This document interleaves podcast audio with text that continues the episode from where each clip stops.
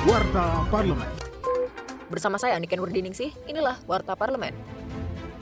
Berbicara saat rapat paripurna pembukaan masa persidangan 3 tahun 2022-2023, Wakil Ketua DPR RI Rahmat Gobel mengatakan pelaksanaan APBN 2023 harus dapat antisipatif terhadap gejolak dan ketidakpastian global yang dapat berdampak pada ketahanan fiskal dan perekonomian nasional.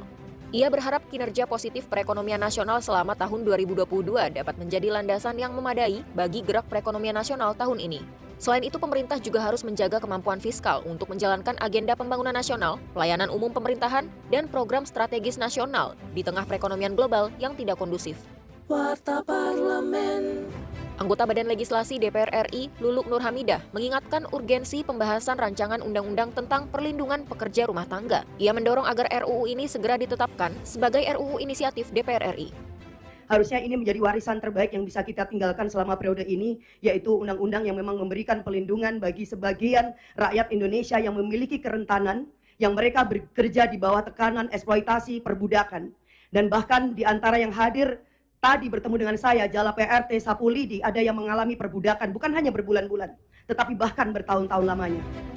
Kinerja Wakil Rakyat dapat Anda simak melalui media sosial DPR RI.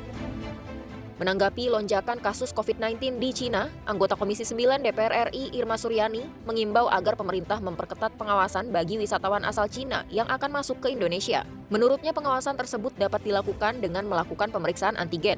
Irma menambahkan, pemberlakuan tes antigen di bandara kedatangan merupakan bentuk kehati-hatian agar tidak terjadi lagi kenaikan kasus COVID-19 di tanah air. Televisi Radio. Demikian Warta Parlemen, Produksi Televisi dan Radio Parlemen, Biro Pemberitaan Parlemen, Setjen DPR RI.